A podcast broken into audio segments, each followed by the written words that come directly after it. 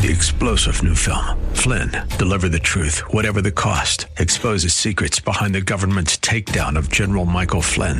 Flynn knew what the intel world had been up to. He ordered the first audit of the use of contractors. This set off alarm bells. He told the truth. He was the most dangerous person for Donald Trump to hire. They had to get rid of Flynn. Flynn, deliver the truth, whatever the cost. Available now. Watch it today. Go to salemnow.com. Salemnow.com. And good morning. I'm Gary Randall. Thank you so much for joining me today. I'm honored. Today is Tuesday, September the 7th, 2021, in the year of our Lord. Today on September 7, 1977, the, U- the Panama Canal Treaties calling for the U.S. to eventually turn over control of the waterway to Panama, they were signed in Washington by President Jimmy Carter. Jimmy Carter. His name could have been Joe Biden, but it was Jimmy Carter. No, I think maybe not. Maybe Joe Biden does not reach the level of competency that Jimmy Carter displayed while in the White House. But Jimmy Carter and the Panamanian leader, Omar Torrijos, they signed the deal today in 1977. Today in 1812, the Battle of Borodino took place as French troops clashed with Russian forces outside Moscow. The battle ultimately was won by Russia, but it was and it was commemorated by composer Peter Tchaikovsky. We know it as the 1812 Overture. Today, 1940, Nazi Germany began its eight-month blitz on Britain, first air attack on London. More would come. Today, in 1972, the International Olympic Committee banned Vince Matthews and Wayne Collett. You may not remember their names, but you may remember what they did. They were from the U.S. They were banned from further com- uh, competition in the 1972 Olympics because they were talking to each other on the victory stand in Munich during the playing of the Star Spangled Banner after they had won gold and silver medals in the 400 meter run. Pause on that for a moment and think about it. 1972, almost 50 years ago, they were punished, severely punished, with they were taken out of the competition because they were talking to one another during the Star Spangled Banner. Is that inappropriate? Of course it is. But think what they do today, and no one dares raise a word. They turn their back on the crowd or the camera or whatever during the Star Spangled Banner. They raise their fists in the air with clenched fists. All of this in 50 years. We'll talk about some of the root causes of those kinds of actions today. Today, in 1986, Desmond Tutu was installed as the first black clergyman to lead the Anglican Church in South Africa. Today, in 2007, Osama bin Laden, he appeared in a video for the first time in about three years. He was telling Americans that they should convert to Islam if they want the war in Iraq to end. Today in 2008, troubled mortgage giants Fannie Mae and Freddie Mac, they were placed in government conservatorship. Today in 2015, Associated Press was interviewing Hillary Clinton. They asked her about this whole matter of her having the United States government server for the State Department in her closet in her private home. She said, well, she said, I don't see a problem with it because she said, I don't think I should in any way be punished and I don't think I should have to give any kind of an account or an apology. She said, I was just doing what is allowed. That pretty su- pretty well sums up the Clintons. They'll do anything that they feel is allowed. One year ago today, one year ago today, about 80% of a small eastern Washington farming community named Malden was leveled by flames from a fast-moving wildfire. Many of you may not remember that. You may not even know about it, but the folks in Malden do, and just wanted you to know out there that we're thinking of you. You're still in our prayers. That's some of the things that happened today in history. The Bible says in Joshua chapter 23, verse 14. And behold, this day Joshua was giving his speech, his kind of his going away speech. And he said, And behold, this day I am going the way of all the earth. We won't get into what that means, but I think you know what that means. I'm going the way of all the earth. And ye know in all your hearts and in all your souls that not one thing hath failed of all the good things which the Lord your God spoke unto you concerning you. All are come to pass unto you. Not one thing hath failed thereof. He would go on in a fairly lengthy discussion with the people that he had led for so long had been so victorious, such an outstanding example of leadership. But Joshua continued. And in chapter 24, verses 14 and 15, these are probably more familiar to most of us. He said, Now therefore fear the Lord, and serve him in sincerity and in truth. Put away the gods which your fathers served on the other side of the flood and in Egypt, and serve ye the Lord. And if it seem evil unto you to serve the Lord, choose you this day whom you will serve, whether the gods in which your fathers served that were on the other side of the flood, or the gods of the Amorites in whose land ye dwell. Then he said this, But as for me and my house, we will serve the Lord. This is kind of a, but as for me and my house, we will serve the Lord time in history as well. As far as I know, I'm not going anywhere. But I just wanted to put that truth out there in front of us today because eventually all of us will go the way of the earth. But this is a time for us to stand and really decide whom do we trust? Whom do we serve? I think maybe the days of just say, yeah, I'm a Christian, and that's kind of socially acceptable in most circles because we're kind of a Christian nation. That may be over. I'm not saying we're going down the tube. I don't mean this in doom and gloom. I'm just saying things are changing. And the unwise, uninformed person is going to be caught off guard. There is a, a concerted effort to destroy the very foundations of this nation. And those foundations, whether you like it or not, were based on Scripture, upon the same truth that Joshua was, was talking about all those years ago, that we're now reading and contemplating. This nation was based on those truths that he's talking about here, because they're God's eternal truth. Heaven and earth passes away, but God and his word will never pass away. He's eternal. And we, if we're in step with God in his truth and his word, then we are where we should be. But if we're looking over our shoulder at the gods before the flood, or the gods of this earth, the elitist, the philosophies that are put forward to our children as young as five years old, four years old, in preschool and kindergarten, if we begin to look at those gods and we begin to allow ourselves to be kind of caught up in that stream of changing, that stream of transformation or remaking, as they like to call it, the culture, we will find ourselves lost in serving another God.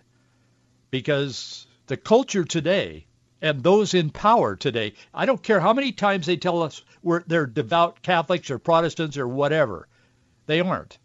They don't even adhere to what their church, in the case of the president and the Speaker of the House, the Catholic Church, they don't even adhere to what the Catholic Church claims to believe and advocate, life itself and so on, as opposed to death and abortion. They don't even believe that. In fact, they not only believe differently in their heart, but they push their agenda now from the most powerful office in the world, the presidency of the United States, the resolute desk. Those are the times in which we live, but fear not, for I am with thee. God has said he will not forsake us. But that same God has said we must be informed. We must know what's going on in our world.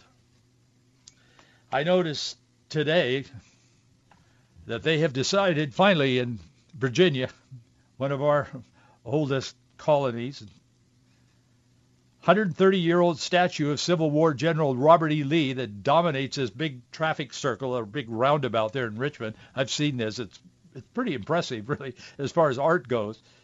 Well, it'll, it'll fall tomorrow. They're taking it down. They're tearing it down. It's been there for 130 years. General Robert E. Lee. Well, that stands for slavery. Well, it may, but it's also part of our history. I'm not pro-slavery. I have a lot of black friends, and they know where I'm coming from. Been all over Africa, living with those people and building churches with them and helping spread the gospel of Jesus Christ. In fact, I got an email from a guy in Africa this morning. I think he's wanting me to raise some money for him. I'm not sure, but I'll get back to him later. I, I'm not. I don't. I'm not pro-slavery, but I am pro-history. A country that does not know where they've been is going to have a very difficult time finding their way as far as where they're going. And that's exactly what the left wants. They want to get rid of history. The governor is rejoicing today. He's celebrating it, Governor Ralph Northam. Remember Governor Ralph Northam, who is celebrating the fact they're going to tear down this big monument with Robert E. Lee uh, mounted on a horse. You know, it's, it's big. It, it's great art. I mean, it's tremendous. And it's a part of our history we don't agree with what Robert E. Lee represented. We don't believe in slavery. We don't believe any man should own another man. But good grief, you got to have. I mean, can you do you just destroy everything you don't believe in, everything that may have existed at some time in the name of equity? I don't think so, but that's where we are today. So down comes this big statue and this monument. Governor Ralph Northam, he is celebrating today. He says Virginia's largest monument to Confederate insurrection comes down this week. That'll be tomorrow. He said this is an important step in showing who we are and what we value as a commonwealth. That caught my attention this morning because I have a pretty good mind on these kinds of things. I remember stuff that we talked about on this program, and we did talk about this back in 2019. Seems like yesterday, doesn't it? But back in 2019.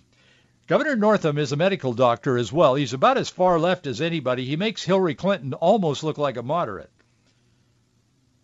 He's a medical doctor. He was on WTOP. It's a big radio station, covers Washington, D.C. It's very famous in the area. A lot of people listen to it. It's actually, I think their studios are in Alexandria, which is just across the river, but uh, it's in it's in Virginia. But anyway, he was on a talk show there in the morning back in 2019. I looked this up so I get the quote right. He was telling these people they were considering late-term abortion, legalizing it in Virginia, and he was, of course, pushing for that. The same guy that wants to destroy history is wants to destroy babies that are unwanted as well, the medical doctor himself. Anyway, he was on the air, and here's what he said. I, I pulled this quote this morning. This is why dis, uh, decisions such as this should be made by providers, physicians, and mothers and fathers that are involved. This Dr. Northam, who is also governor. He's talking about late-term abortion. He said, when we talk about third trimester abortions, uh, these are done with the consent of obviously the mother, with the consent of the physician. More than one physician, by the way. It's done in cases where there may be several deformities. There may be a fetus that's non-viable and so on. He was either unaware of what his bill, their bill in that state the far left was pushing, including himself, or he was just lying because the legislation explicitly removed the current requirement of three physicians that he's talking about here. And it, re- it, it took away the it removed the requirement that a woman is in need of a late-term abortion for some medical problem. It just took that away. It was all a matter of choice, just what you want. You want to kill the baby and it's fully viable. I mean, it's ready to be born. No, you can go ahead and do that. The new bill would require only the consent of the mother and the physician performing the abortion, not three other. So the abortion doctor obviously is going to like say, yeah, it's a good idea because that's how he earns all of his money. So anyway, this guy's on there, this governor, he's on there lying to the people, or, or he's just uninformed. I don't know which. But he went on to say this. He said, if a mother is in labor, I can tell you exactly what would happen. He is a medical doctor. So people listening up, lots of them. He said, quote, the infant would be delivered. The infant would be kept comfortable. The infant would be resuscitated if that's what the mother and the family desired and then a discussion would ensue between the physicians and the mother. Well, the baby would be made comfortable before they kill it while it's laid on a table. This is called progress. It's elitism. It's choice. It's women's health care. It is a lie from hell. The governor added that he thinks this fervor over the bill and the comments that are being made are really, I'm quoting him, really blown out of proportion. If killing a born baby on a table after you have discussed it to decide whether you want that human being or not, if that's blown out of, I mean, people objecting to it, if that's blowing out of proportion, I don't know what proportion would be to this doctor. God help us. We're falling behind in so many different areas in America. I, I it bothers me. I, I, I don't I don't want to be cynical. I don't think I am. I don't want to be. I ask God to help me because I know a lot about what's going on, and a lot of it isn't positive. And I don't want you to be cynical. And I don't want anyone to be overcome by all this stuff that's going on. And that's why we begin and end in the Word here because the Word of God is our, our strong fortress, our rock on which we stand. But boy, U.S. public education is so falling and failing. We're now behind China in the most important disciplines of education, STEM. I'll talk a little bit about that. Three leading U.S. mathematicians. They came to the U.S. as young immigrants because they were attracted by the unmatched quality and the openness of American universities. They're now sounding the alarm here. This is their country. They love America. They came from somewhere else. Their first, I mean, they moved here as kids, as young people, because they, they thought the great opportunity. They didn't come for religious freedom, although that may have been a part of it. They don't mention that. And they're in different universities now as professors, and together they wrote this article. And I want to talk to you a little bit about that. They say United States public education prioritizes diversity over merit, and China does not, and therefore China is leading in the most important disciplines of education, STEM as it's called, science, technology, engineering, and mathematics. These guys are mathematics geniuses, and they teach in some of our leading universities. And I'll get to that in a moment. But the cost of so-called equity, equal outcome rather than equal opportunity, is killing our nation. And these guys who are first generation, they're foreign born, but they're here, they've adopted this country, they love this country, and they're saying, man, this is the wrong path. The experts begin with this in their article. They say all three of us are mathematicians who came to the United States as young immigrants. Having been attracted by the unmatched quality of openness of American universities, we came as many others before and after with nothing more than a good education and a strong desire to succeed. They quote a guy named David Hilbert. He's well known in academic circles, not so much outside, I guess. But anyway, he famously said, Mathematics knows no races or geographic boundaries. For mathematics, the cultural world is one country. Having built our careers in U.S. academia, we are proud to call ourselves American mathematicians. So this guy was kind of a globalist when it comes to mathematics, but he makes the point, and they make the point by quoting him. But these three concerned mathematicians I, am not sure I can pronounce all their names properly, but I, one of them is Percy Deift, professor at New York University. The other is Svetlana. I can't even come close to pronouncing the last name. It's with Georgia Institute of Technology and Sergey uh, Klainerman at Princeton University, all well known in their field. Their article is titled, As U.S. Schools Prioritize Diversity Over Merit, China is Becoming the World's STEM Leader. It was published, as I said, in Quillette, which is more of a trade type. I mean, people in education are kind of, they read it. Most of us don't. But they note that the U.S. has been dominant in the mathematical sciences since the mass exodus of European scientists back in the 1930s. They were moving into uh, another more enlightenment at that time. These guys don't go into that, but anyway, they say U.S. leadership in math has supplied our country with an enormous strategic advantage. They say continuing, they note that, but for various reasons, three that they mention, they believe that the U.S. is now at risk of losing our dominant position in the world. We are giving away what we have been given. They don't get into the spiritual part of it, but it is a spiritual matter. The first thing they mention is the most obvious, the deplorable state of our K-12. They call it that, deplorable state of our K-12 math education system. They say far too many American public school children are prepared for careers and are not prepared for careers in science, technology, engineering, and mathematics, STEM. This leaves us, they say, increasingly dependent on a constant flow of foreign talent, especially from mainland China, Taiwan, South Korea, and India. They're deeply concerned about China.